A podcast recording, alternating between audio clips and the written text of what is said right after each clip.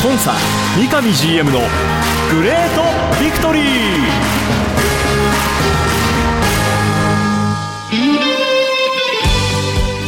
北海道とともに世界へスポーツによる地域活性を目指す北海道コンサドーレ札幌。この番組では北海道コンサドーレ札幌の三上弘勝 GM がラジオを通じてサポーターの皆さんや地域の皆さんの質問にお答えしていきます。サポーターに伝えたいこと話したいこと呼びかけたいこと。三上 GM が本音で語り尽くすコンサ三上 GM のグレートビクトリー。今回はどんなお話が聞けるんでしょうか。幸せを作るお菓子石屋製菓の提供でお送りします。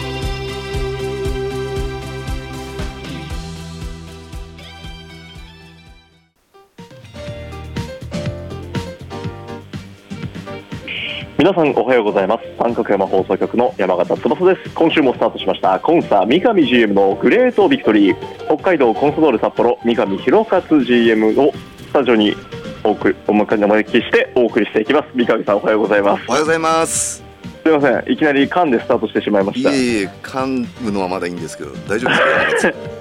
そうなんですよ。あのまあ噛んだ言い訳にはならないかもしれないですけども今日、えー山形電話出演になります。はい、はい。ちょっとですね体調崩しまして、うん、なんかちょっと鼻声ですもんね。あそうですか。もう朝ね。スタジオ来てびっくりです、僕がスタジオ一人で山形さんがいないみたいな。その逆はありましたけどね逆パターンはね三上さんの電話出演は過去にもありましたけど、MC が電話出演ってあんまり聞いたことないね確かに。あの形で。まあでもで番組らしくね あのやっていければと思います。まずはでもはい。さん体調第一にありがとうございます。今日もよろしくお願いいたします。はい、今日はなんで皆さん、今僕の噛んだのがそのまま流れているということは、つまりリアルタイムでの放送となりますので、三上さんとともに最新のコンソドールの情報を抑えながらお送りしていきたいと思います。まずは、先週行われました8月の12日土曜日、J1 リーグ第23節サガン突戦の振り返りからいきたいと思いますが、はいえーこちらは結果1対1のドローゲームとなりました。はい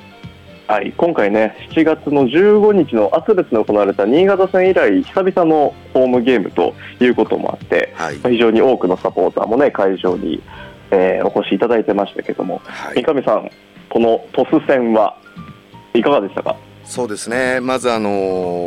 ーすごくいい雰囲気をね本当いつもにかかわらずサポーターがこう作って、えーくれたっていうことがまず第一印象としてあって、はい、でかなりあのこの試合前まではそのチームとしては辛いちょっとこう状況結果がなかなか出ない自分たちのおやりたいサッカーっていうのがなかなか表現できない。え何よりもおサポーターにこう喜びを与えられていない。えそういった部分でいうと結構辛い時期だったんですよね。でそういった中でここのゲームを一つのおポイントにしてここからもう一度っていうことで実はチームとしては準備をしてこうやってきたというまずゲーム前の状況でした。はい、ゲームが実際始まってからはね本当お会場全体のおボリューム等々含めて自分たちが狙いとするサッカーをアグレッシブにかなりこうできてですねいつ点を取れるそういう雰囲気になってもおかしくないような、まあ、状況をいうな中からなんとかやっぱりこううまく先制点が取れて、え2点目を取るのかこれを最後まで、えー攻撃をおゲームをコントロールしながら守りきるのかっていうゲーム展開にこうなっていったところで。えまあ、相手にとっては本当ワンチャンスをおものにされたっていうのが、まあ、僕らの今のこの状況でこの状況までを作った中でも勝ち点3を得られなかったっていうところに今のまだまだそのチーム力うクラブ力自分含めた力のなさっていうのを痛感したっていうまずゲームではありました。ただ、はい、終わってからはね、えー選手スタッフともいろいろコミュニケーションを取らさせてもらってる中でもこの試合前にね挙げていた今後のゲームを考えた時でも今すごく辛い厳しい状況だけどこのゲームを契機にね、えーもう一度上向きにチーム力を持っていけるようにっていうきっかけになるゲームはできたなって思っています。選手もね非常にそういったところをポジティブに捉えてくれていて、えーそういった部分で言うと残念ながら勝ち点3は得られなかったんですけども今後の残りのリーグ戦えー、またはルヴァン含めてあるこの公式戦に向けては非常に意義のあるゲームだったなとも考えています。今回のこの戦いがこの先にどうつながっていくかっていうところがとても重要になる、そんな一戦。サガン鳥栖戦は結果は1対1でのドローゲーム。勝ち点1をお互い分け合うという展開になりました、はい、さあそしてこの鳥栖戦の後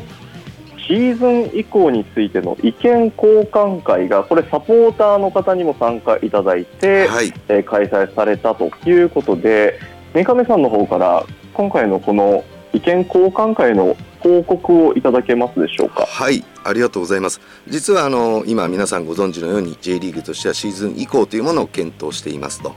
でまずはそのシーズン以降の検討状況だとかどういったことが検討されているのかっていうことを、まあ、一部メディアを通して知っているサポーターの方々もいるとは思ったんですけどもまずより正確に、えー、その情報をお伝えした上で功績地域としてね今後僕らクラブとして最適な回答を決めていきたい要するにシーズン以降が賛成なのか反対なのかそれを決めるためにもですね自分たちが取り巻く当然選手やスタッフ社員もそうですけども同じように、サポーターの皆さんパートナー企業の皆さんの意見というものを聞いた上で最終的にクラブとしての回答を決めたいと思っています。そういった中で、まず第一弾としてサポーターの方々に集まりいただいてですね、えー、今の状況を正確にまずお伝えした上で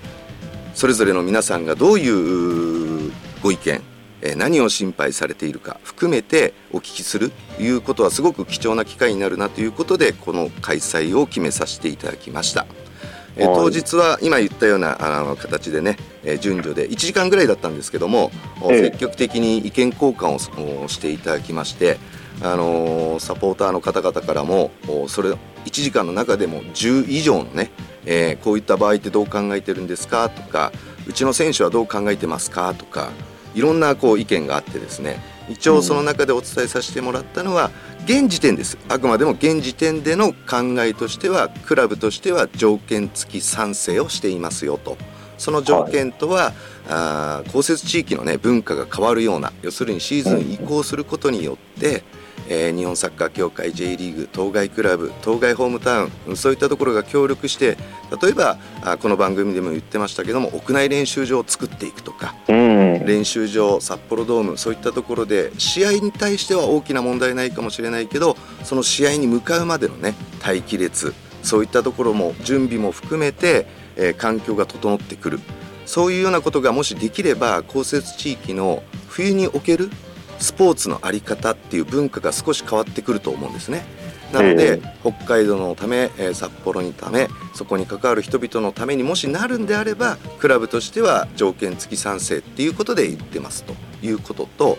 一方ですごく大きなあの質問でうちの選手はどう考えてますかっていうことがあったのでうちの選手としても基本的に、えー、シーズン以降っていうのは同じく条件付き賛成していますと。ただ先ほどのクラブの条件とは違って選手の条件っていうのは応援してくれてるサポーターの皆さんが大きく困らないというのが条件ですと。自分たちは皆さんがいて活躍できて、えー、パフォーマンスを見せれることができているということを考えた時にいろんなサポーターが例えば移動だとかいろんなことを踏まえて大きな問題にならないということであれば選手としてはできればシーズン移行したいですと。やはりそれは暑い夏場のパフォーマンスだとか同じように選手なりにサポーターのことを考えてまして、まあ、あの札幌ドームではなかなかそういうことってないんですけども今年も数多くの J リーグの会場の中でお客さんが熱中症等々になってしまうとか、はい、そういうようなケースをやっぱり耳にすることもうちの選手が多くなり、そういうことを含めて基本的にはシーズン以降できるならした方がいいですよねと。でも自分たちが支援してくれるサポーターの皆さんが本当に大きく困らないようになることが条件ですっていうことを、まあ、クラブの我々に伝えてくれてますのでその辺の話なんかもサポーターの方に当日お伝えさせていただいた上で皆さん方の意見を聞かさせてもらって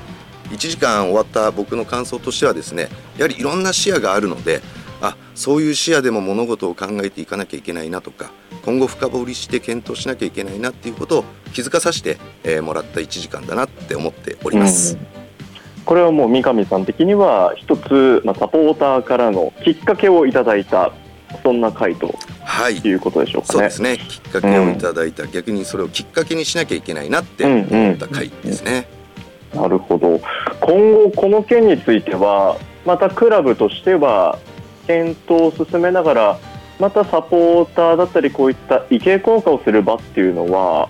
検討はされていたりするんですか？はい。当日もお話しさせてもらったんですけども必要に応じて2回目、うん。3回目っていうものをこう開催していきたいなって思っています、えー、とその前提としてはまず J リーグ等々が今我々がすでにぶつけてるいろんなその質問だとか改善案だとかそういうものがあるんですね。えーええそういったものが一旦まず我々に近い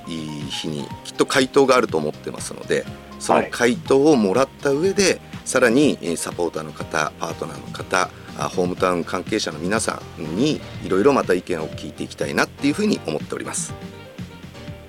なるほど。なんでね、今後、このクラブに関わるすべての立場の方々との、えー意見をすり合わせながら、具体的な、またその意向についての議論が交わされていくと、まあ、いう、今回一つだから、その第一弾として、サポーターとの意見交換会が実施されたという、えー、サガン鳥栖戦の振り返りでした。はい。続いて、えー選手の加入リリースが昨日発表になりました、はい。大分トリニータからゴールキーパー高木俊選手が完全移籍加入ということで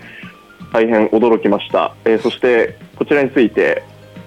ビクトリーネームオーレンさんから、はい。大分からキーパーの高木選手を獲得したそうですがこれは以前から目をつけていたんでしょうか？大分と対戦した時には軽快な動きをしていていいキーパーだと思いました。というふうにもいただいていたんですが三上さん、まずは今回この高木選手獲得に至った経緯と三上さんから見た高木選手の評価について伺いたいんですけど。はい。まず経緯としてはですねあの、はい。この件だけではなく、まあ、選手獲得の際の僕らのお基本的なまずコンセプトとしてはあー常に今あるう状況からさらに一歩進むということと今だけではなく近い将来要するに翌シーズン等々も踏まえた中で必ずチームのありたい姿の中にその選手が必要になるんではないかという選手を加えていこうというのがまず一つ目です。で2つ目は現場とフロントが一致したうん。入ってほしい選手。そういったところを2つ目としてます。で、はい。3つ目としてはタイミングとか、まあ、俗に言う縁っていうことになるんですけども、えー常にあのそういう選手っていうのは何名か勝手ながらにクラブとして、えーリストを上げているんですね。ただ、はい。このタイミングで期限付き移籍がいいのか完全移籍がいいのかういうんところっていうのはやっぱりすごく大きなものがあるなって僕らクラブとしては実は考えていて例えば、は今シーズン終了後にこの高木このタイミングで来てくれたことを本当嬉しく思ってるんですけどもうんうん今シーズン終わった後にもしオファーしたら強豪クラブがいっぱい出てくるなとかうん。このタイミングだと俗に言われる移籍金っていうものがこのぐらいの金額だけどもう半年後1年後だとこういう金額になってしまうなとかなるほど。いろんなことを踏まえた中で今プラスにしつつ将来プラスになる。かつそのタイミングいうことを総合的に考えて、まあ、オファーをさせてもらっているという状況と、まあ、高木のね、えー、とイメージ旬は本当パフォーマンスもお間違いなくうもっともっと成長できるさらにコンサドーレのそのサッカーのアグレッシブなスタイルに合ういうところを踏まえパーソナリティもすごいいいんですね。はいサポーターの皆さんであればあご理解いただける部分あるかと思うんですけどうちの選手本当そのパーソナリティですごくういい選手って多くいます。でも、えーもっともっとその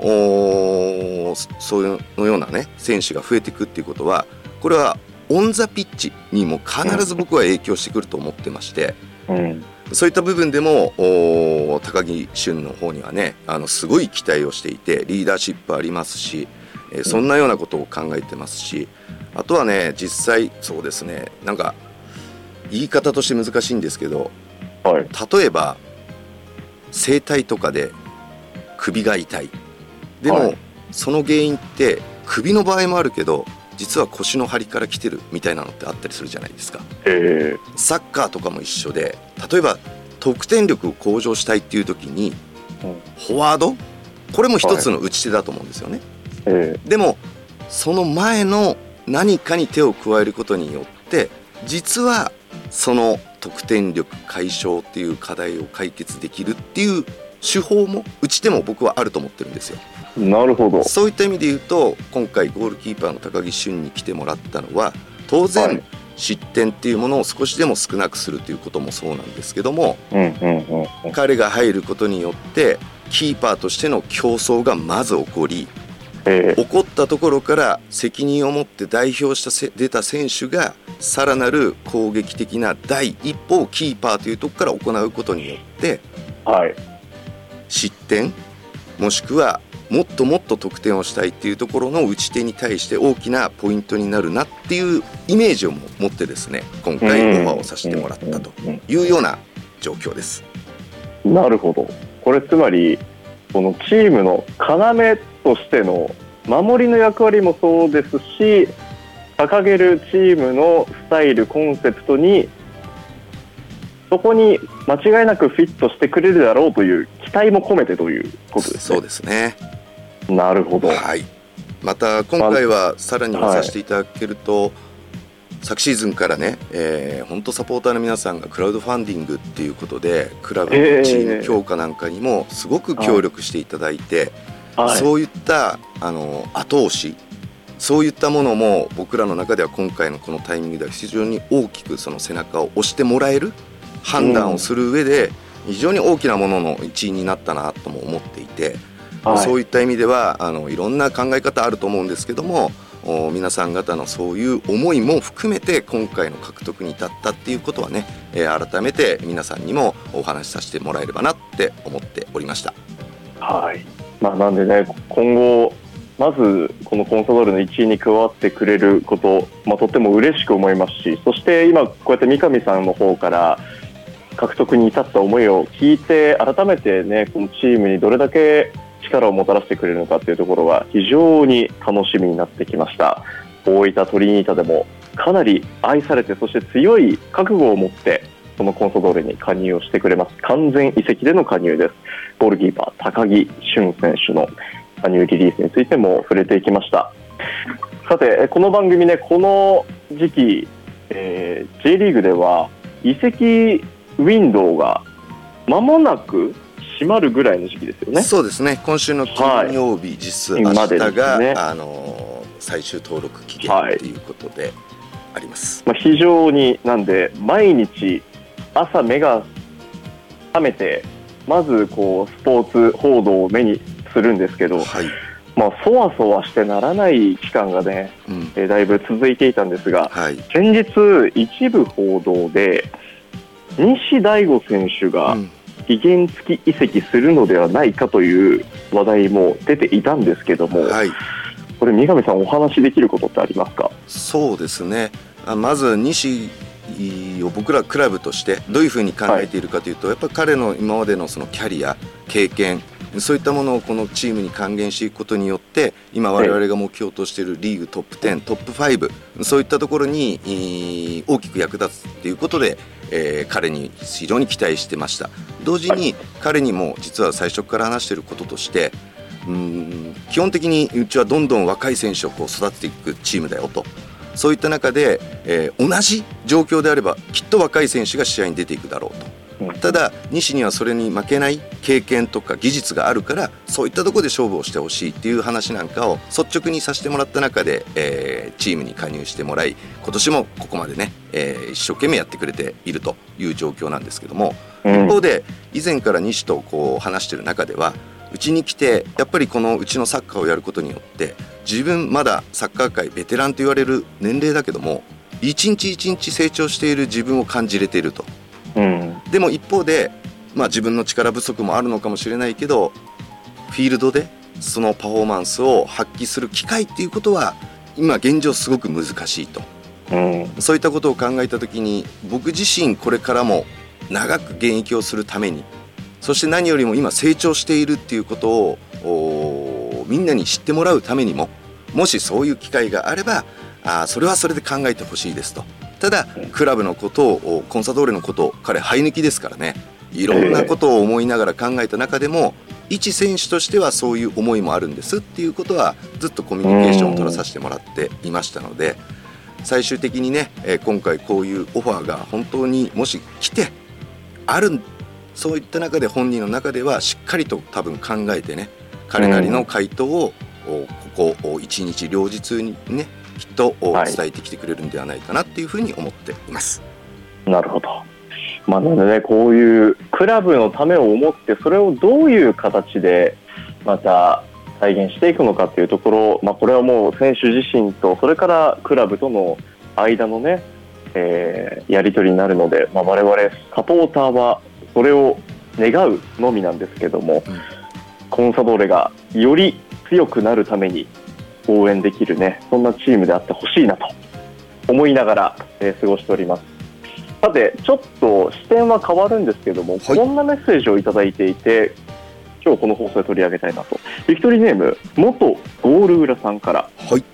今期からファンサービス再開で非常に嬉しく思いますがファンサービスの時間が長かったりあと少し行き過ぎた要望をする方も見られていますトレーニング後ファンサービスが長引くことは選手たちのコンディションに悪影響は及ぼさないのでしょうか？コンサドーレがより良い方向へ進んでいけるよう一つ意見として参考にさせてしていただければ幸いです。という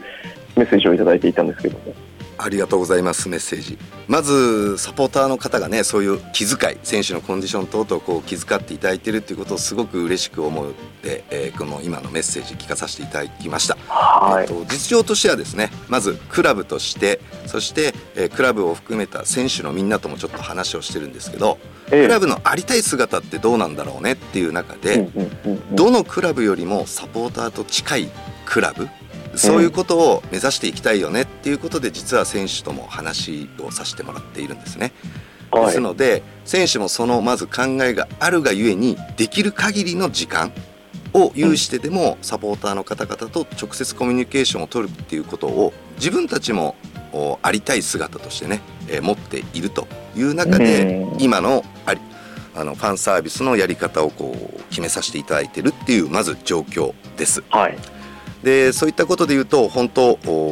先ほどのねうちの選手のシーズン以降の件で言うと自分たちは移行賛成でもサポーターのことを考えた時にそれが条件ですって言ってくれてるように今回は逆に別なあの話題ではありますけどサポーターの方がね選手のコンディションをっていうことを考えてくれてる。要するにお互いがお互いのことをこうやっぱ思いやりながらあよりいい方向ってないんだろうかっていうことを考えてくれるっていうことを踏まえてねあのこのメッセージの回答ではないですけど本当いいクラブいい地域いい関係性っていうものがこう本当まずできてきてるなっていうふうにすごく嬉しく思うということと、まあ、今後ねでも厚さが増してってファンサービスなんかで多少やはり選手に例えば負担が大きくなってきたりした場合にはね、うん、えー、サポーターの方々にも理解をしてもらう範囲の中でね何か改善っていうことはもしかしたらあるかもしれないんですけどもまずはこの、うんお話にあったね部分で言うと、うん、選手もそういう考えでやってくれてるんで、えー、今の時点ではそこまで大きな心配をなさらず逆に喜んでその時間を有意義にね、えー、皆さんも使っていただければなっていうふうに思います。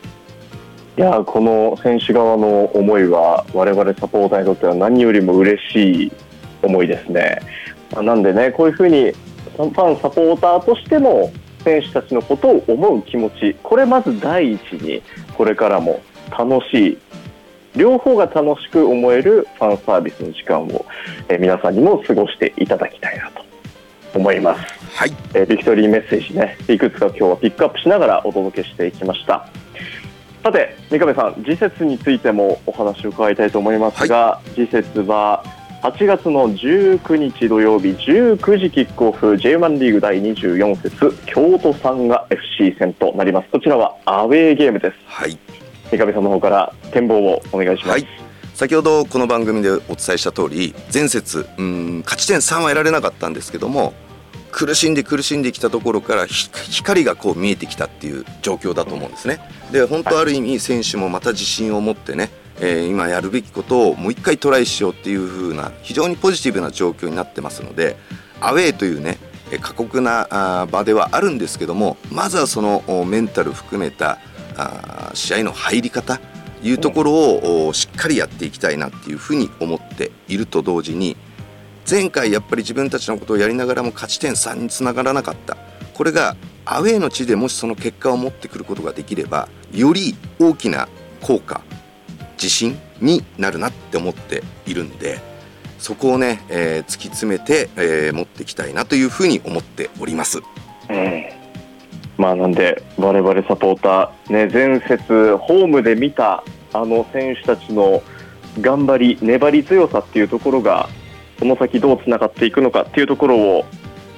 期待しながら、はい、次節京都戦も応援していきたいと思います。お願いいたします。はい。今日も盛りだくさんで旬な話題に触れながら番組進めていきましたが今日はこの辺にしておきましょう。番組はコンサドーレ YouTube チャンネルコンサドーレ TV 各種ポッドキャストサービスでも配信中です。それでは今日はこの辺で。北海道コンサドーレ札幌の三上弘勝と。進行は三角山放送局山形翼でお送りしました。三上さん今週もありがとうございました。ありがとうございました。白い恋人は誕生から46年以上北海道で愛されています。小麦粉砂糖生クリームはすべて北海道産。これからもあなたのそばに。白い恋人。番組では三上 GM 宛ての質問を募集しています。メールアドレスはリクエストアットマーク三角山 .co.jp ツイッターはハッシュタグコンサ GV までどうぞ。詳しくは三角山放送局のホームページツイッターでもご案内しています。コンサ三上 GM のグレートビクトリー。次回もどうぞお楽しみに。幸せを作るお菓子石屋製菓の提供でお送りしました。